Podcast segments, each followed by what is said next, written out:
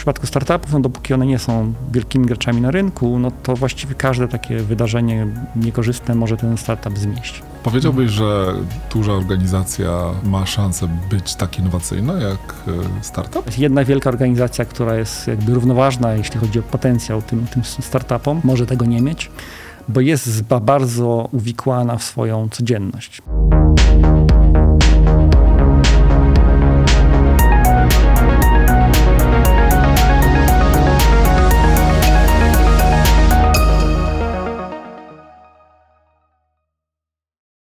Cześć, nazywam się Marcin Kowalski, jestem CTO GFT Polska. Zapraszam Was do obejrzenia kolejnego odcinka mojego wideo podcastu Piątek, w którym rozmawiam z Mariuszem Pultynem, Head of Global IT Banking Hub w BNP Paribas, z którym rozmawiam o tym, jak to jest przejść z dużego banku do startupu i o tym, czego duży bank może się nauczyć od małej organizacji. Zapraszam do oglądania. Cześć, nazywam się Marcin Kowalski, jestem CTO GFT Polska i zapraszam na rozmowę z Mariuszem Pultynem. Cześć Mariusz. Cześć, dzień dobry. Mariusz jest e, Global Head of e, IT Hub w BNP Paribas, mhm. ale jest też pasterzem robotów. Byłem, ale tak, to niedawna historia. Byłem pasterzem robotów, e, ale o tym właśnie między innymi chciałem dzisiaj z tobą porozmawiać, bo masz historię pracy dla wielkich, wielkich firm i historię pracy dla, firm, która, dla firmy, którą sam zbudowałeś.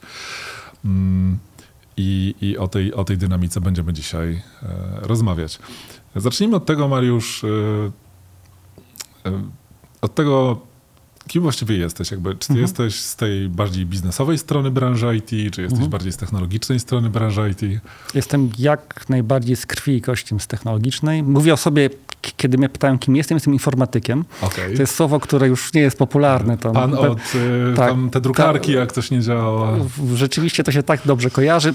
Znaczy każdy, kto kiedykolwiek, powiedzmy w kilkanaście lat temu i plus skończył informatykę, to oczywiście był tym człowiekiem, e, tym informatykiem, który zajmował się no nie tylko podłączaniem drukarek, doradzaniem temu, jaki sprzęt kupić, ale między innymi e, to były takie urządzenia kiedyś jak nagrywarki e, wideo i trzeba było tam ustawić, na przykład zaprogramować godzinę startu i zakończenia nagrywania programu. To też oczywiście ja to zawsze robiłem. Ja zawsze ustawiałem też radia w samochodach, bo tam też był zwykle zegarek i ustawienie dobrej godziny było trudne. Także tak, informatyk w tym kraju, przynajmniej jeszcze trochę to ciągle pokutuje, że skoro jesteś informatykiem, to potrafisz doradzić, jaki laptop kupić, jaki e, telefon, e, jaki program komputerowy polecić. Tak, to... Teraz to bardziej chyba już bardzo dawno nie słyszałem mm. określenia informatyk, mhm. raczej, mm -hmm. nie wiem, software ninja albo mm -hmm. coś takiego. To są te, e, to, tak, ja, ja mówię tym, na tym pierwszym oddechu, mówię, że jestem informatykiem, a tak naprawdę jakby pogłębić ten, tą wypowiedź, to ja w zasadzie oczywiście jestem informatykiem, czyli kimś, kto od zawsze właściwie buduje zespoły informatyczne, więc trochę tak, żeby rozluźnić atmosferę, zawsze mówię, że jestem takim informatykiem, ale w zasadzie pracuję w branży HR-owej. Czyli moją taką rolę już nie definiuję. No, oczywiście tymi swoimi rękoma, pewnie po studiach zaraz potrafiłem zrobić całkiem niezły kawałek software'u i to przez wiele lat była moja główna e, działalność. Ale od kiedy zrozumiałem, że dużo większy wpływ na otoczenie, na spełnianie oczekiwań ludzi może mieć dowodzenie zespołami, to to jest coś, czemu się poświęciłem. Znaczy moją pracą dzisiaj, od dzisiaj i od wielu, wielu lat, która daje jeszcze większą satysfakcję niż tworzenie rzeczy samodzielnie, które notabene jest, było moją motywacją, żeby w ogóle zacząć e, studia informatyczne. Ja zawsze miałem takie poczucie, że stworzenie czegoś, czego nie ma, tylko wyłącznie swoim umysłem i danie tego ludziom, którzy będą tego używać, to jest olbrzymia satysfakcja. No pewnie podobna do, do satysfakcji, nie wiem, inżynierów mostów, którzy je zbudują i po tych mostach ktoś potem sobie przez wiele dziesiątek lat przechodzi. Więc taką satysfakcję miałem do momentu, kiedy poczułem, że jeszcze większą radość daje satysfakcję i takie poczucie spełnienia budowanie zespołów, bo zasięg możliwości, który się z tym wiąże, jest dużo, dużo większy. Słuchaj, I, mhm. ale mhm. jakbyśmy na szybkości, nie wiem, mhm. jakiś tutaj prototypik do zaprogramowania, to e, bo wiesz, ja też e, jestem inżynierem z wykształcenia, to myślisz, że dalibyśmy radę? Myślę, że używając głównie chat GPT pewnie tak. Okay. Bo powiedzmy, że biegłości, biegłość algorytmiczna zostaje, to jest na całe życie. Czyli wymyślenie, jak coś miałoby działać, i zapisanie tego w pseudokodzie, to myślę bez najmniejszego kłopotu. Natomiast stworzenie czegoś, co zadziała, czyli prototypu, czyli coś, co ruszy i coś zrobi, to niestety to jest kwestia znajomości, takiej biegłości tej składni języków, w których, no, no, żeby to zrobić dobrze, żeby to się kompilowało, mówiąc brutalnie, no to niestety trzeba być trochę bardziej na bieżąco. A ja, mój ostatni działający kawałek software'u został wyłączony, myślę, 10 lat temu. Ja już dawno tego software'u nie pisałem wtedy, ale on jeszcze ciągle działał, był częścią mBanku działającego na produkcji, ale była to migracja, która ostatecznie zakończyła mój, mój kod. No i od tego czasu, no to może wstyd przyznać, a może nie, no nic już nie napisałem takiego, co by działało. E, czyli jesteś inżynierem z pochodzenia, hmm, który tak. przeszedł ścieżkę w hmm. kierunku budowania zespołów. E, I czy to jest to coś, co e, poprowadziło cię w kierunku założenia własnej firmy? Tak, znaczy wtedy, kiedy zakładałem tą firmę, to ja byłem bardzo spełnionym pracownikiem wielkiej korporacji, którą stał się mBank. I muszę powiedzieć, że to, to jest to, to, co, o czym wspominałem przed chwilą, to daje wielką satysfakcję. Ja byłem w stabilnym otoczeniu, dowodziłem dużymi zespołami, robiącymi naprawdę duże, przełomowe, innowacyjne rzeczy w sektorze, który się z innowacją nie kojarzy. Natomiast mBank, no, no wszyscy pewnie wiemy, ma takie cyfrowe DNA, zawsze miał, ciągle pewnie je ma. I ja byłem częścią tego zespołu. I to dawało satysfakcję, natomiast no, ta pokusa sięgnięcia po ten poziom wyżej, czyli zbudowania czegoś zupełnie samodzielnie, nie tylko takiej warstwie technologicznej, ale też biznesowej, no jest bardzo silna. W sensie, no myślę, że każdemu pewnie ze słuchających nas e, menedżerów IT, e, bo pewnie tacy nas słuchają głównie, myślę, że chodzi po głowie taka, taka myśl, że cała tą wiedza, doświadczenie, którą zgromadzili przez, przez swoje zawodowe życie, które było pewnie w dobrym celu używane do tworzenia rozwiązań, które są wartościowe dla, dla biznesu, dla klientów, który, którzy, im, e, którzy tego używają, no fajnie byłoby użyć tego y, do czegoś, co samodzielnie się wierzy, co uważa się za wartościowe i zmierzenia się z tym rynkiem, w sensie z tym, czy ktoś to kupi. No, najczęściej w korporacji mamy klienta. Nie, jedyną rzeczą, której korporacji nigdy nie brakuje, to zapotrzebowania na swoje usługi. Jakby w każdej korporacji, w której pracowałem, IT było zawsze obłożone do granic możliwości. I to jest komfortowa sytuacja, bo takie przekonanie, że jesteś niezastąpiony i y, ciągle potrzebny, to jest takie miłe uczucie. Przejście na drugą stronę oznacza, że nie wystarczy zbudować technologicznie wartościowe rozwiązanie, żeby osiągnąć sukces. Sukces pochodzi tylko z tego, i może, może to być zupełnie bezwartościowe technicznie, sukces pochodzi tylko z tego, że ktoś to rozwiązanie kupi.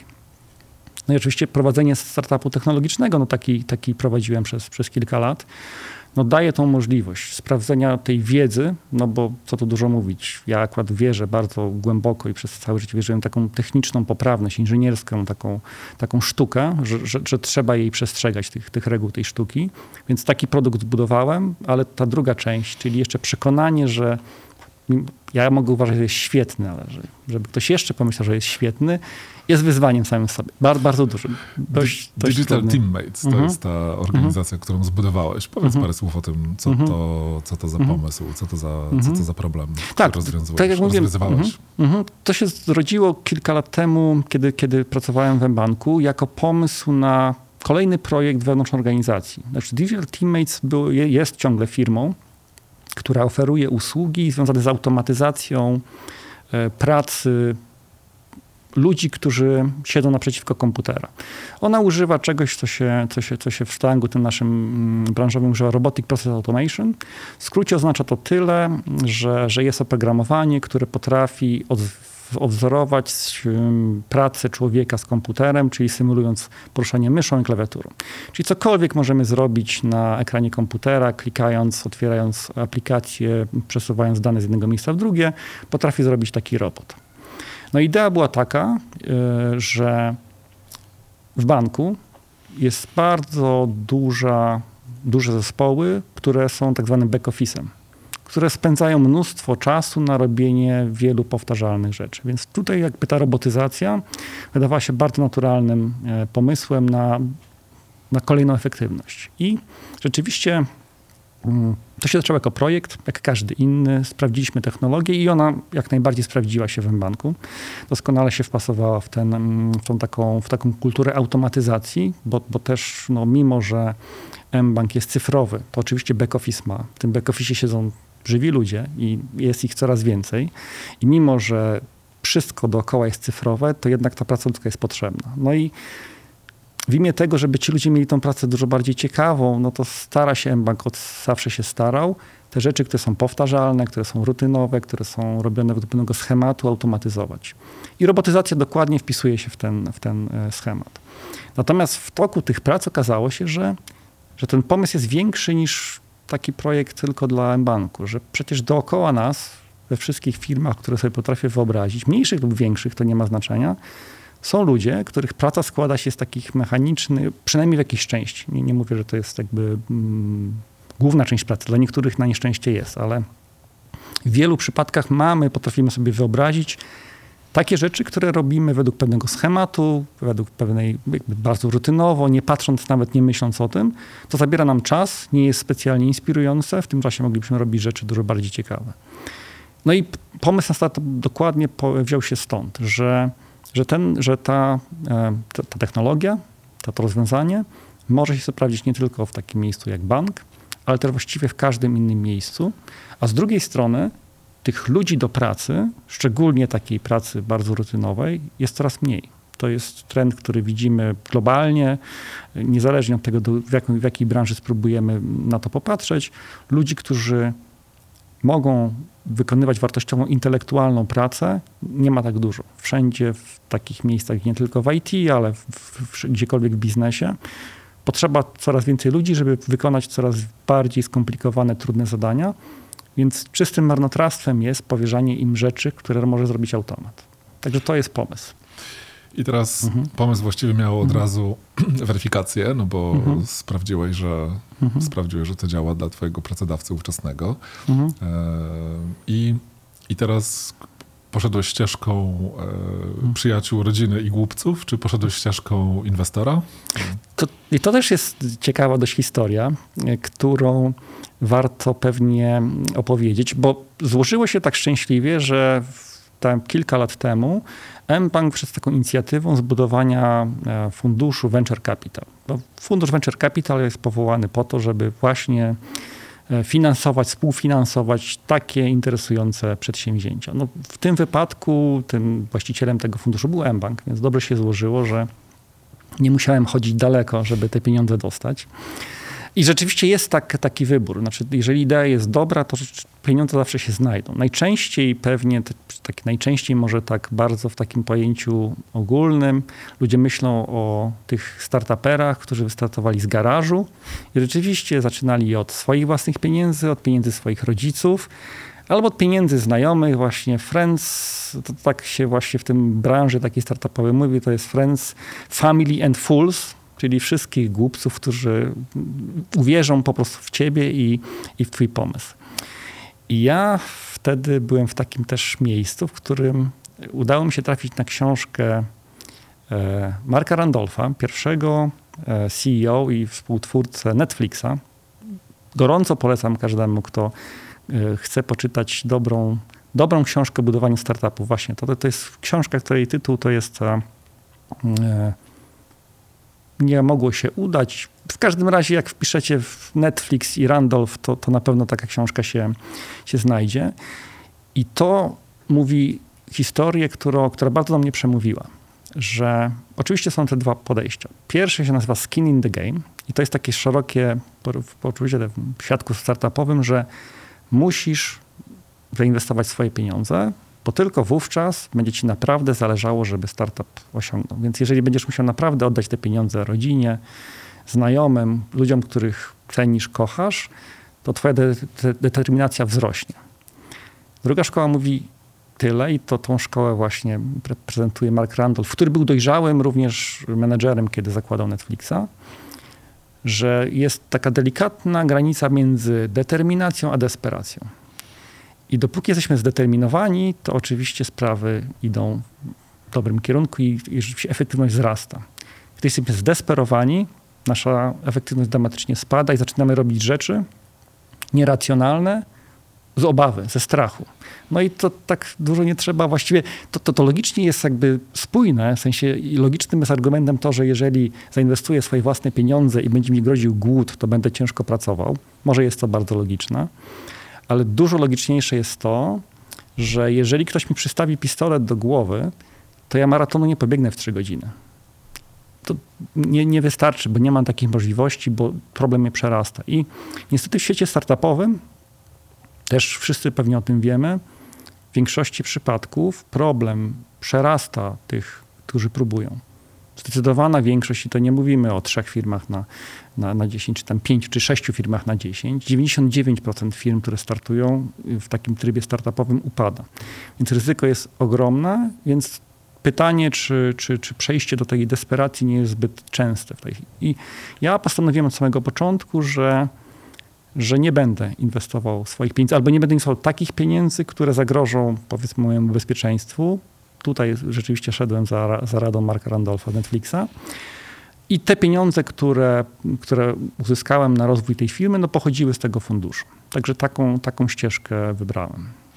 E, no i wiadomo już dzisiaj, że ta ścieżka dla ciebie się skończyła, więc mhm. prawdopodobnie nie był to, jak rozumiem, mhm. sukces na taką skalę finansowo, jaką, mhm. jaką sobie wyobrażałeś, albo być może w wyobrażeniu tego e, inwestora nie był. Mhm. Natomiast e, po, po, powiedz parę słów, tak szybko mhm. przewijając mhm. historię, historię twojego biznesu. Co, udało ci się, co udało ci osiągnąć? Do jakiego etapu udało się dojść? Ja myślę, że ta firma jest wielkim sukcesem, choć oczywiście nie jest unicornem. Nie, nie widzicie jej na giełdzie, niewykluczone, że ona tam będzie. Firma powstała kilka lat temu i osiągnęła to miejsce, w którym ja jestem o nią spokojny. To znaczy, ona w tej chwili sobie radzi. Radzi sobie na tym rynku. Czy zdobyła, zbudowała produkt, to też nieczęsto się zdarza, produkt, który jest wartościowy, na tyle, żeby klienci go kupili i w tej chwili ona funkcjonuje i przyszłości, i przyszłość jest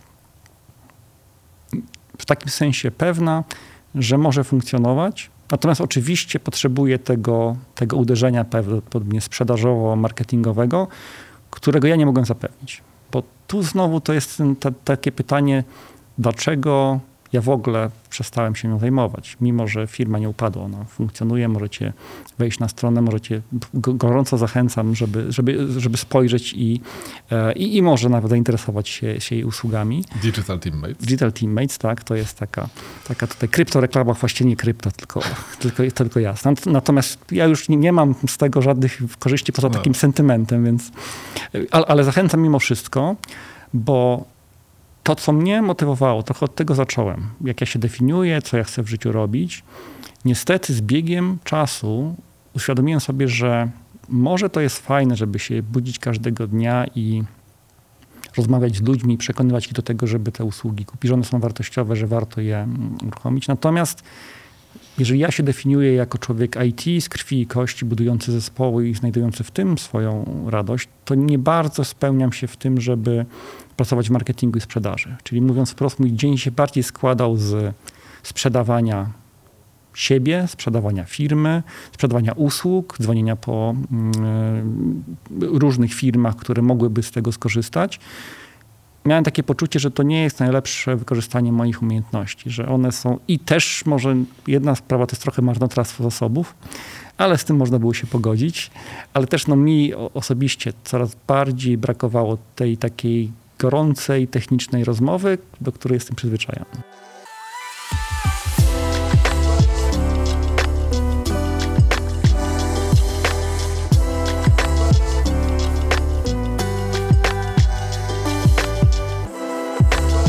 Czyli że czasami musimy na siebie spojrzeć, a nie tylko do tych milionów widzów, tak? To... Czy my możemy zacząć? Tak tak, bo rozmawiamy poza konkursem. Tak, tak. A, jakby, jeszcze... brzydkich słów jeszcze Trzeba, można używać. Tak. Potem też można używać, ale tak, to się wytnie. Tak, tak. Że to jest historia o tym, że będąc założycielem firmy, przynajmniej przez pewien okres jej rozwoju musisz się znać na wszystkim? Zwykle tak. Znaczy, to już jest chyba taka klasyka startupu jakby trochę grzebiąc w prehistorii, ale to też jest bardzo takie dobre, mm, ten, ten przykład jest bardzo dobry. Ja tej firmy zakładałem sam. Zakładałem ją z kolegą i wtedy wydawało się, że ten podział będzie taki bardzo czysty. Ja będę odpowiadał za technologię, będę CTO, kolega będzie CEO i będzie robił ten biznes, te, te części, na które ja się specjalnie nie znałem. Tak się złożyło, że kolega tą firmę w pewnym momencie opuścił, nie wierząc pewnie, że, że to się uda. I zostałem wtedy ja. Więc siłą rzeczy, w związku z tym, że moje przekonanie, że ta firma ma sens, było bardzo, bardzo duże i ta, ta determinacja, a nie desperacja, o której mówiłem, była, była silna. Ja postanowiłem, że mimo tego, że jeden z współzałożycieli po prostu um, z, z tej firmy odszedł, to ja nadal będę to robił i ja ją doprowadzę do takiego stanu, w którym ona pokaże swoją wartość. I to, i to się udało. Także tu, to, to był taki, taki efekt, w którym no, pewnie na początku nie spodziewałem się, że będę robił wszystko, ale tak w tym momencie okazało się, że robię dokładnie wszystko. Oczywiście firma zatrudnia pracowników, którzy co tu dużo mówić. Przy startupach, które mają bardzo dużą presję na to, żeby być efektywne też kosztowo, no to, to nie jest taki typowy amerykański startup, gdzie się pakowało setki milionów dolarów i można było sobie latać samolotami czarterowymi na, na jakieś tam piękne wycieczki po to, żeby nie wzmocnić motywację zespołu. Nie, byliśmy, byliśmy bardzo kosztowo efektywni, co oznaczało, że że naprawdę takie przyziemne rzeczy, które, nie wiem, związane ze sprzątaniem biura, wynajęciem biura, ze sprzątaniem jego, zapewnieniem tego, żeby rachunki były opłacone, no kiedy nie było nikogo innego, ja nie miałem wtedy żadnej asystentki, no, no to ja te rachunki płaciłem. To ja musiałem się zamartwić o to, żeby, nie wiem, ktoś miał, był, był ktoś taki, kto może podkurzać nam to otoczenie, żebyśmy nie siedzieli w jakimś tam zupełnym bałaganie.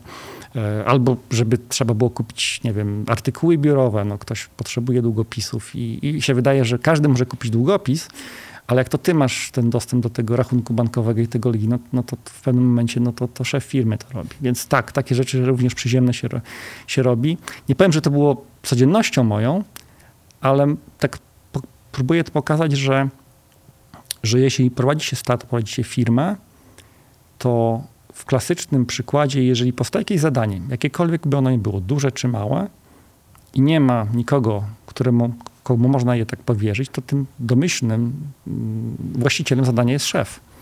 To, to nie jest tak, że to, zadanie trafia zaraz do kogoś. To, to akurat to jest, wydaje mi się wspólne mhm. zarówno dla młodych, jak i starych, mhm. dużych i małych organizacji, że to mhm. szef powinien być tym, tą osobą, na którą spada odpowiedzialność. No i teraz twoja historia jest taka, mhm. że, że, że po, po, tym okresie, kiedy zdałeś sobie sprawę, że to niekoniecznie jest jakby to złożenie plusów i minusów wyszło w taki mhm. sposób, że jednak zdecydowałeś się wrócić do, wrócić do, do dużych organizacji i, i, skupić na tym, co mhm. umiesz, mhm. czy, czy chcesz po prostu robić najlepiej. E, jestem Jestem ciekaw, e, jestem ciekaw i teraz chciałem się skupić w kolejnej części rozmowy na twoich obserwacjach. Mhm. Zaczynając od takiego bardzo wysokopoziomowego i naiwnego pytania, czym to się różni mhm. E, poza, poza tymi wszystkimi rzeczami, którymi teraz powiedziałeś, tej odpowiedzialności, jakiegoś, jakiegoś, jakiejś mentalności właściciela. Co, mhm. jak, jak, wróciłeś z powrotem w to mhm. miejsce, w którym teraz jesteś, w BNP, mhm. co, Mhm. Co jest tą taką najważniejszą rzeczą, którą mhm. zauważasz mhm. jako różnicę? Tak, to, to jest ciekawe, bo tak naprawdę różnice robią zawsze ludzie. To, to jest tak, że ludzie, których się spotyka i też człowiek, którym ja jestem. W sensie wydaje mi się, że to, w jaki sposób ja prowadziłem startup, od tego, w jaki sposób działam w korporacji, nie różni się aż tak bardzo. Bo tak jak wspomniałem, buduję zespoły, które muszą być najlepsze, jakie tylko mogą być. No i w przypadku oczywiście startupu ten zespół był zespołem technologicznym, ale też zespołem szeroko pojętym sprzedażowym, czyli robiącym inne rzeczy. Natomiast taki ostateczny cel był taki sam. Sprawić, żeby ci ludzie w jak najlepszy sposób e, robili to, co do nich należy i żeby chcieli do tej pracy przychodzić, żeby się do niej przykładali, żeby, żeby, żeby mieli motywację, aspirację, żeby szli. I, i to, się, to się nie zmienia. To jest dokładnie takie samo. No, to, co jest największą różnicą, to jest pewna, znaczy to jest niepewność, może niepewna, niepewność. W przypadku startupu, nawet jeżeli on ma finansowanie bezpieczne i ma e, przyszłość, którą da się w jakiś sposób e, przewidzieć, to nigdy nie jest tak stabilny jak, jak korporacja. To jest tak, że w przypadku startupów, no dopóki one nie są wielkimi graczami na rynku, no to właściwie każde takie wydarzenie niekorzystne może ten startup zmieść. Więc to wymaga pew, trochę innego podejścia do takiej codzienności, w sensie, że, że ludzie, mimo że ten startup, który prowadziłem, on ostatecznie funkcjonuje przez 5 lat i są tam ludzie, którzy zaczynali 5 lat temu, to nigdy nie było takiego przekonania, niestety nie można dać takiego przekonania, że, że on będzie istniał jeszcze 5 czy 10 lat, bo może być tak, że w wyniku dość nieszczęśliwego spotu okoliczności nowi klienci nie przyjdą, starzy, mm, starzy może odejdą i pieniądze się skończą. W korporacjach pieniądze się nigdy nie kończą. Więc to jest to jest, jeżeli ktoś szuka takiej, takiej stabilności, takiej, ona czasami jest iluzoryczna, bo i w korporacji są trudniejsze momenty i ona też czasami wpada w kłopoty, nawet może wpadać częściej i redukować część osób. A dla ludzi, którzy pracują, to oczywiście no, to jest takie ostateczne, ostateczne mm, zagrożenie, że ktoś kiedyś powie, że już ich praca nie jest, nie jest więcej potrzebna. To się może zdarzyć i tu, i tu. Natomiast takie ogólne przeświadczenie i ono jest, to, to jest może czasami nieracjonalne, jest takie, że w startupie ten, ten horyzont jest dużo krótszy, więc z jednej strony dobrze jest mieć motywację, żeby się wiązać na długo, natomiast z drugiej strony trzeba mieć takie poczucie, że to może się zaraz skończyć. Nie? Śpisz spokojniej.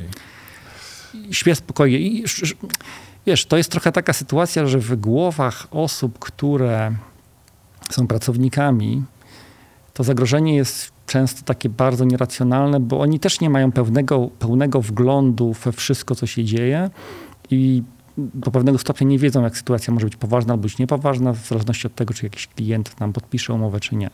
To, I to nie wynika z tego, że jest jakaś tam tajność i że tam przed ludźmi się ukrywa rzeczy, tylko że rzeczy są tak dynamiczne, że gdyby mówić codziennie wszystkim, całym, wszystkim pracownikom, co z tą firmą się dzisiaj wydarzyło, albo co mnie tam przybiło, bo, bo właśnie ktoś mi odmówił, no to, to byłoby jeszcze gorzej. Więc to jest tak, że, że, mm, że to jest y, no, no, no, takie mniej stabilne. No, w korporacji takiego oczywiście problemu nie ma.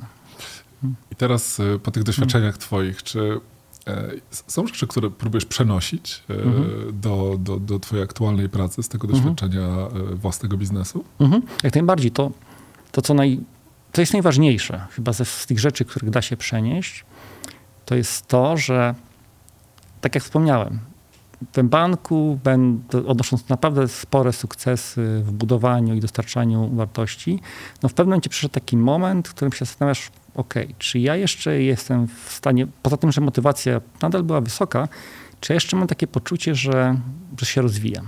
Że ja, no, bo oczywiście można mieć taki, taki bardzo satysfakcjonujące odczucie, że ci wszyscy ludzie, którzy przychodzą młodzi, którzy przechodzą pewien proces, nabierają doświadczenia, nabierają umiejętności, że oni rosną i to jest piękna rzecz.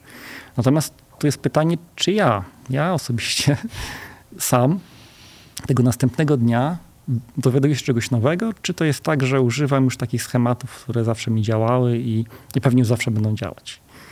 I prawda jest taka, że w korporacji często nie ma tej przestrzeni, żeby wyjść i zrobić coś więcej, albo co tu dużo mówi, czasami to jest taka złota klatka, w której lepiej siedzieć niż tam próbować się z niej wydostać.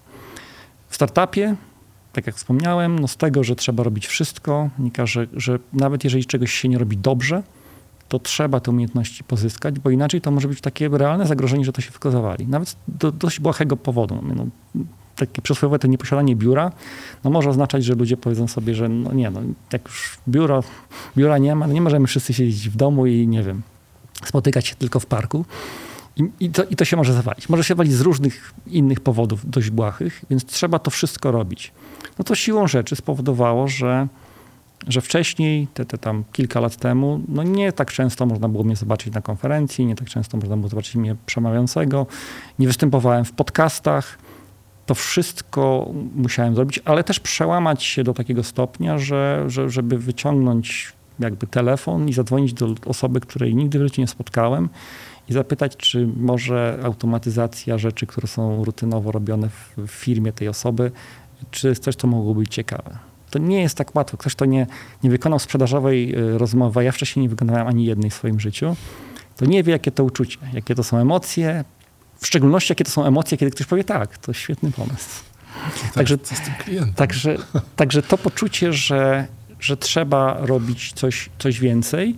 I teraz ja jestem dokładnie w takim mocno na, naenergetyzowanym trybie, że, że musiałem przez te kilka ostatnich lat wychodzić z tej strefy komfortu regularnie to jest, to jest część mojej rutyny, więc trochę stało się to częścią mojej rutyny. Teraz przechodząc potem do korporacji, ja mam coś, co, co widzę, że w korporacji pewnie naj, najbardziej tego brakuje. sensie... To się, bo m- mówisz teraz o sobie, mówisz o tym, że budujesz zespoły, więc pewnie na, na, naturalną konsekwencją byłoby, żeby pomyśleć o przeniesieniu tego, tego mówiąc po staropolsku, drive'u, który masz po, po, po, po budowaniu własnego biznesu na, na ludzi, na zespoły, które budujesz. E, czy to jest coś, co, co, co można zrobić? Coś, coś, co próbujesz robić? Czy oni wszyscy muszą najpierw założyć swoje własne firmy, Nie, e, nie. żeby, żeby po, poczuć to, co ty?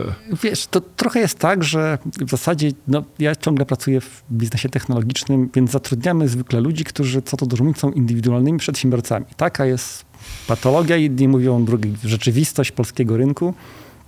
W zasadzie każdy człowiek, który jest związany z technologią, jest prywatnym przedsiębiorcą, ma swoją własną firmę i funkcjonuje jako, jako człowiek, który się rozlicza samodzielnie ze swoich podatków i bierze ryzyko tego, co, co robi. To do pewnego stopnia oczywiście jest trochę fasadowe, no bo to są kwestie, kwestie podatkowe. Natomiast i w startupie, i w korporacji ci ludzie przychodzą i chcą przede wszystkim, taka jest rzeczywistość, robić ciekawe rzeczy. Jakby te rzeczy takie czysto, takie, taka stabilność finansowa, te, te rzeczy, o których wcześniej mówiłem, to nie jest coś, co by na co dzień kogoś jakoś bolało.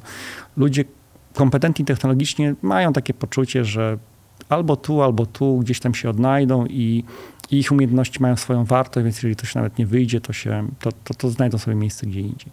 Natomiast to, czego oczekują, to tego samego, o czym przed chwilą mówiłem, takiego poczucia, że po pierwsze będą się rozwijać, czyli to takie poczucie wśród inżynierów, że tak zwany master, to też jestem, e, też je, jestem bardzo dużym zwolennikiem e, Pinka, który ma ten taki, takie trzy filary takiego mm, poczucia wartości każdego pracownika. No pierwszy to jest mastery, czyli, czyli poczucia takiego, że jest, że, że jest się kompetentnym.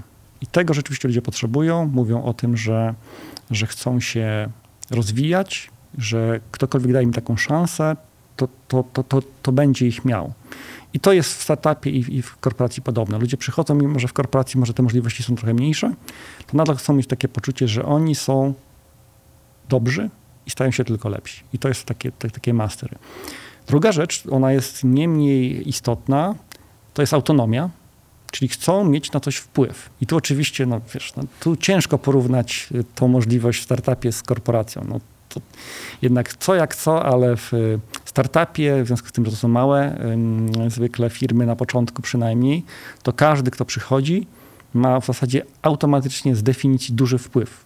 W związku z tym ma też autonomię, ma, musi, musi mieć możliwość podejmowania decyzji, no bo jak się skupi tą, tę tą władzę w jednym ręku, no to oczywiście żaden startup nie jest w stanie wisieć na jednym człowieku. No i trzecia rzecz yy, to jest poczucie celu, purpose. Czyli ludzie chcą wiedzieć, że to, co robią, ma sens. No i oczywiście znowu w startupie startup zwykle ma jakąś swoją taką misję. No to nie, najczęściej to nie jest tylko, żeby zrobić dużo pieniędzy. Najczęściej on rozwiązuje jakiś realnie istniejący problem, czasami wymyślony, ale często jak ma być sukces, to to musi być realny problem, który się rozwiązuje, więc ludzie w startupie mają to poczucie e, celu. I teraz w korporacji to jest trudniejsze. I to, co próbuję przenieść, to, co jakby pewnie odpowiada na to pytanie, które zadałeś, jakie rzeczy są trudniejsze w korporacji, to po pierwsze ciężko tą autonomię najczęściej, bo po prostu jesteśmy zwykle częścią jakiejś struktury, przykręcamy jakąś śrubkę, która pasuje tylko w jednym miejscu. I jak się zrobi to inaczej, to, to niestety ta maszyna nie będzie działać. A z drugiej strony poczucie celu, czyli gdzie my zmierzamy, przykręcając tą śrubkę. Czy my zmieniamy świat naprawdę, czy tylko po prostu odbijamy kartę na zakładzie, przychodzimy i wrócimy i wracamy sobie wieczorem i żyjemy po prostu poza pracą. Ja jednak jestem pewnie może starego pokolenia na tyle, że myślę sobie, że oczywiście ten work-life balance jest bardzo istotny i że, i że to może nawet przesunięcie w kierunku tego life bardziej niż work jest, jest teraz codziennością, ale ja bardzo mam takie duże poczucie, że praca jest ważna że to jest wielka część naszego życia i że nie warto marnować tego, tej, tej wielkiej części na robienie rzeczy, które nie mają sensu albo w które się nie wierzy. Znaczy z takiej, e, poza tą częścią motywacji, budowania, budow, bu- budowania poczucia celu i motywowania zespołów, czy są takie rzeczy, może bardziej na technicznym, czy operacyjnym, czy procesowym poziomie, które marzysz, e, żeby, że- żeby przenieść ze świata startupu do świata dużej korporacji? Tak, no to, co jest właściwością korporacji jest to, że e, tamte ramy są nawet technologiczne dosyć mocno mm, ścisłe. Są, są dosyć bardzo mm, ograniczone możliwości zmiany tego w szybki, szybki sposób. Startupy mają tą taką wolność wyboru czegokolwiek jest na rynku i użycia tego w takim kontekście bardzo biznesowym, nawet jeżeli to doskonale nie działa. I teraz no, tą sztuką jest dokładnie to, żeby również w tej korporacji, po to, żeby ludzie mieli to poczucie rozwoju, danie szansy na to, żeby jednak czegoś spróbować.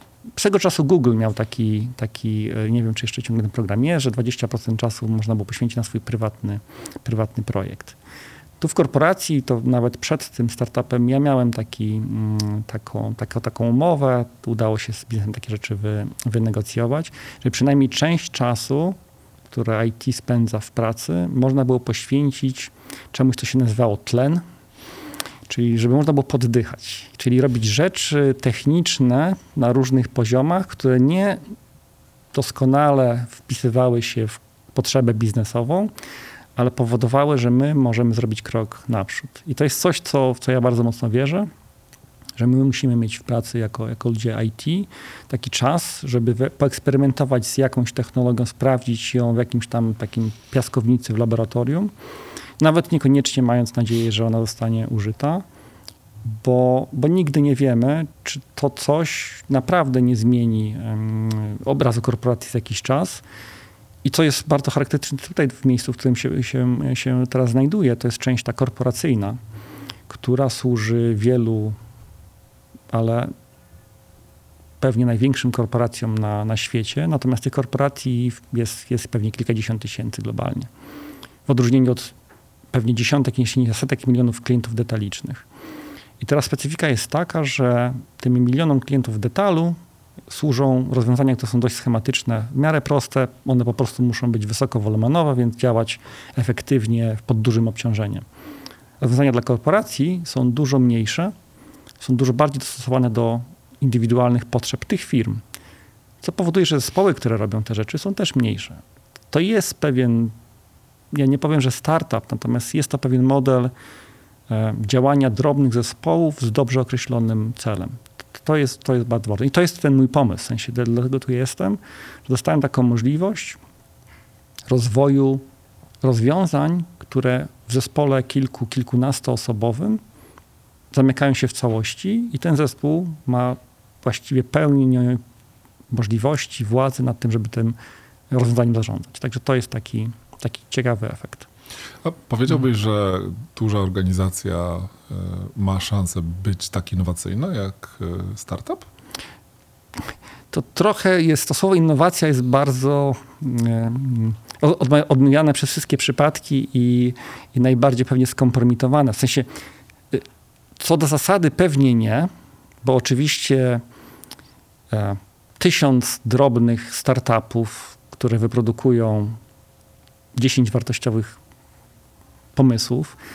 Pewnie wyprodukuje ich 10, natomiast jedna wielka organizacja, która jest jakby równoważna, jeśli chodzi o potencjał tym, tym startupom, może tego nie mieć, bo jest bardzo uwikłana w swoją codzienność. I to, to tak pewnie jest, że my postrzegamy te wielkie firmy jako jako takie, które raczej zatrzymują wzrost albo zatrzymują innowacje, albo w najlepszym przypadku, jak chcą cośkolwiek innowacyjnego zrobić, to pozyskują po prostu taki startup i dają mu wielkie pieniądze i to wtedy jest.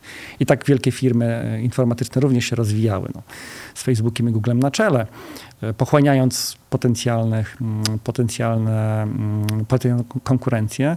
Natomiast to nie musi być tak. W sensie, jeżeli korporacja ma taką kulturę innowacyjności. I nie mówię o tym, że, że, że to kultura innowacyjności oznacza, że się robi departament do spraw innowacji z dyrektorem, sekretarką i, i komitetem do spraw innowacji, który mówi, że musimy iść do przodu, ale które w szczególności pozwala na ten tlen, czyli daje swoim pracownikom możliwość spróbowania czegoś nowego, to to zaowocuje czymś, co innowacyjne może nie będzie w takiej skali, że ta korporacja nagle się prze, mm, zmieni swój profil i popłynie zupełnie w innym kierunku, ale w jakiejś części będzie w stanie zrobić coś, coś nowego. I, I to jest chyba taki, taka innowacyjność na, na miarę korporacji, która jest możliwa, która jest w zasięgu, żeby zmieniać rzeczy, które da się zmienić, nie no, przeobrażając całej struktury, bo to zwykle nie jest możliwe.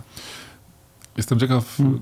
jak, jakie masz spojrzenie w drugą stronę? Czy mhm. jak byłeś, jak budowałeś swój własny biznes i mhm. myślisz o startupie, to czy, czy, jest coś, co chciałbyś, żeby w startupie działo się tak jak w dużym banku? No, z pewnością... Poza pieniędzmi oczywiście, które się nie kończą, jak zauważyłeś. Tak, pieniądze są dobre, natomiast y, każdemu startupowi, łącznie z tym moim, zawsze przydałoby się trochę więcej porządku. Bo wbrew pozorom, startupy mogą upaść nie dlatego, że produkt nie jest dobry, albo że e, właśnie klienci nie są w stanie go docenić, albo że trafił w zły czas, ale mogą go położyć takie sprawy właśnie czysto proceduralne, przyziemne, że ktoś zapomni właśnie o jakiejś procedurze bezpieczeństwa, że ktoś nie będzie, ktoś gdzieś tam zetnie kanty, jeśli chodzi o wydajność, że ktoś pomyli, nawet upraszczając bardzo sprawę, ktoś jakby zainwestuje pieniądze niedobrze, bo były takie sytuacje, że, że, że firmy jakieś opcje um, swoje pieniądze lokowały i potem te pieniądze się ulatniały. Czyli brak takiego dobrze pojętego compliance potrafi y, wiele startupów położyć, bo one po prostu w sytuacji, w której dzieje się coś niestandardowego, coś wyjątkowego, nie mają odpowiedniej procedury. To jest trochę tak jak, jak z tymi procedurami lotniczymi. Mamy wielkie, grube książki, które najczęściej powodują, że każdy wariant, który może się tylko zdarzyć, da się otworzyć stronę i, i wyjść z tej opresji. Startupy nie mają nic nawet z zrębów czegoś takiego. Startupy może położyć każde niespodziewane mm, wydarzenie i tak jak mówiłem, może je zmieść go z powierzchni ziemi natychmiast. Korporacje są na to odporne właśnie przez to, że mają te procedury, że mają pewien uporządkowany świat, że ludzie wiedzą, co mają robić i czasami mają ten tłuszczyk, co tu dużo mówić, który w momencie próby, jak się rzuci wszystkie siły na pokład, nawet te takie trochę już nieużywane, to one ten potencjał jednak wzmacniają. Startup przeważnie balansuje na granicy y, przeżycia każdego dnia. To, są, to jest taka codzienność startupu. Więc każde takie niespodziewane wydarzenie no, może go położyć. Więc bym powiedział, że startupom naprawdę przydałoby się takiego większego doświadczenia, popartego jakąś, jakimś sposobem postępowania takim typowym, jak wszystko jest nietypowe, to jest tak jak z młodym kierowcą. Jak wsiadamy pierwszy raz do samochodu, to mamy szczęście, jak widzimy tam, tam przed sobą tych tam pieszych i próbujemy ich nie rozjechać, a po, nie wiem, roku jeżdżenia samochodem możemy pisać SMS-y, rozmawiać z żoną. Jeżeli ktoś ma jeszcze skrzynię biegów ręczną, to oczywiście też się dobrze ją posługiwać i, i to nam nie, nie, nie przeszkadza jechać. Pewne rzeczy są automatyczne. No w startupach nic nie jest automatyczne. Nie ma żadnych automatów.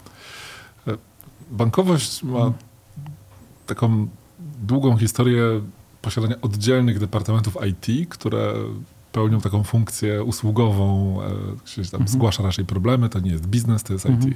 Bardzo dużo organizacji technologicznych, no, te, mhm. szczególnie Digital Teammates, które mhm. właściwie stoi i stało na technologii, e, tam właściwie IT to jest serce całego mhm. biznesu.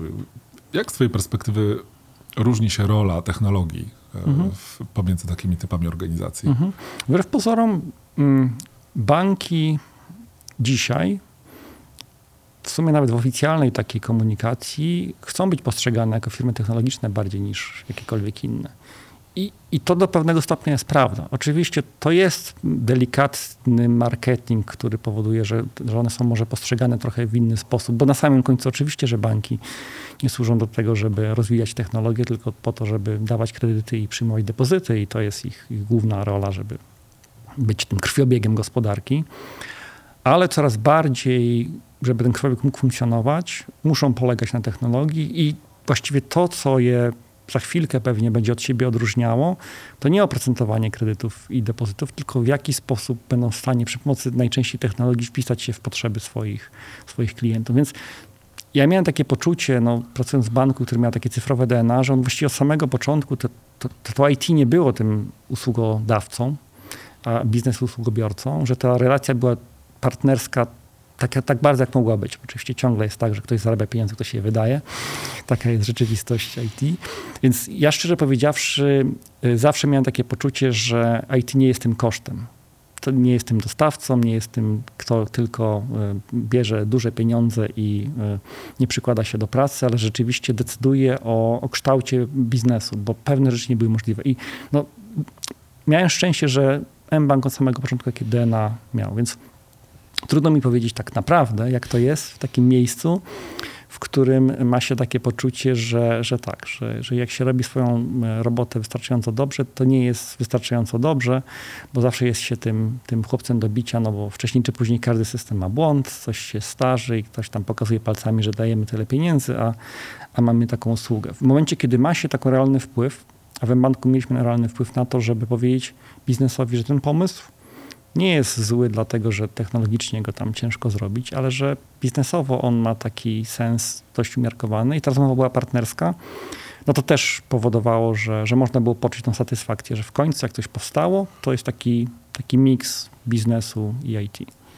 Jak budujesz teraz e, zespół w ramach IT Hubu e, mhm. dla dużej organizacji, e, z perspektywy rekrutacji i pozyskiwania mhm. talentu, czy, czy masz mhm. poczucie, że inni ludzie mhm. po, pojawiają się w, jakby w kolejce mhm. po pracę do Digital mhm. Teammates i do BNP? Nie, nie, nie mam takiego poczucia. To jest, to, to jest ciekawe i to chyba jest ta zmiana pokoleniowa, że specjaliści IT E, no oni są poszukiwani wszędzie i teraz nie jest łatwo zdobyć, znaczy do tej pory ten, ten, ten hub, który tworzę, który nazywa się Infinite, taką ma ładną nazwę jak, jak, jak BNP, od B od BNP, Infinite to International Financial IT. Ten brand no, powstał pewnie na początku tego roku, ja dołączyłem w lutym, nie jest specjalnie znany. Brand Digital Teammates też nie był znany, więc z, z tego punktu widzenia konkurowanie o, o, e, o ludzi IT było dość podobnym doświadczeniem. Właściwie każdego, kto przychodzi do mnie na interwiu, ja muszę po pierwsze sprawdzić, to jest część ważna interwiu, ale po drugie, ja muszę sprzedać to, co będziemy robić. I nie sprzedać to, tego, to naprawdę nie robisz takiego wrażenia na, na, na, na ludziach w branży, że będziesz tutaj pracował dla wielkiej międzynarodowej korporacji, dynamicznym, młodym zespole, to, to, i będziesz miał tam owocowe czwartki, bądź nie, bo na przykład w Digital Teammates nie było owocowych czwartków, bo, bo wiadomo, tam koszty były znowu ważne. Ale istotne jest to, żeby zaoferować to, o czym mówiłem, to, to poczucie sensu, poczucie rozwoju, poczucie tego, że ktoś będzie miał autonomię. I w zasadzie do tego się to sprowadza. No, jest takie gdzieś tam powiedzenie, że ludzie przychodzą do, do firm, a odchodzą od menedżerów. Więc jakieś tam drzwi, czyli do jakichś tam miejsc dociera ta, ta, ta, ta marka firmy na początku, ale to jest tylko to takie, taki moment, w którym ktoś przysyła CV. Rzeczywiście więcej CV dostaję, kiedy jestem częścią BNP dużo mniej CV dostawałem, kiedy właściwie musiałem aktywnie o te CV zabiegać, żeby, żeby ktoś się, y, się pojawił. Ale od tego momentu, kiedy no, siadamy naprzeciwko siebie i to jest to spotkanie jeden na jeden, kiedy próbujemy się poznać, no to działa w dwie strony. W sensie osoba, która ma coś do zaoferowania, musi o tym powiedzieć, ale ja też muszę mieć coś do zaoferowania. To, to nie jest, już to się skończyły chyba te czasy, kiedy pracodawca, w szczególności w IT, miał tą przewagę i mógł powiedzieć, był panem życia i śmierci, mógł jakieś zupełnie idiotyczne pytania zadawać na, w procesie rekrutacyjnym, a jakieś, nie wiem, e, pomyśl sobie, że jesteś, nie wiem, ptakiem i, albo kimkolwiek innym, to tego rodzaju rzeczy już chyba nie mają miejsca. Tu naprawdę jest taka rzeczowa rozmowa dwóch osób o tym, co ja mogę dać tobie i co ty możesz dać mi i jak możemy razem zrobić coś ciekawego. Powiedz mi, czy mm. jakbyś mógł cofnąć mm. czas i zdecydować mm. jeszcze raz, czy, mm. czy poszedłbyś tą ścieżką takiej, takiej przygody przez własny biznes i potem powrotu? To, to jest coś, co byś e, Zdecydowanie. Oczywiście marzyłem o unicornie i gdyby on był unicornem, pewnie bym nie wrócił.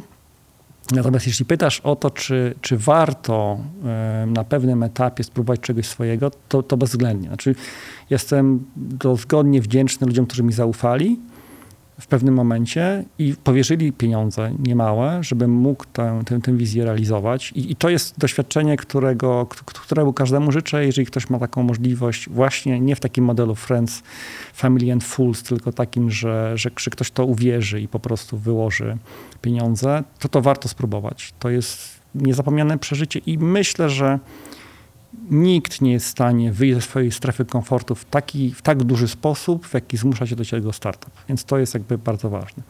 Natomiast jak pytasz, czy, czy, czy, czy właśnie po tym wszystkim mam jakieś takie poczucie, że no, nie wyszło i teraz to, to jest jakby e, drugi wybór mój? No nie. Znaczy, to, to też mi to doświadczenie pozwoliło zrozumieć, że warto w życiu robić to, w czym się jest najlepszym.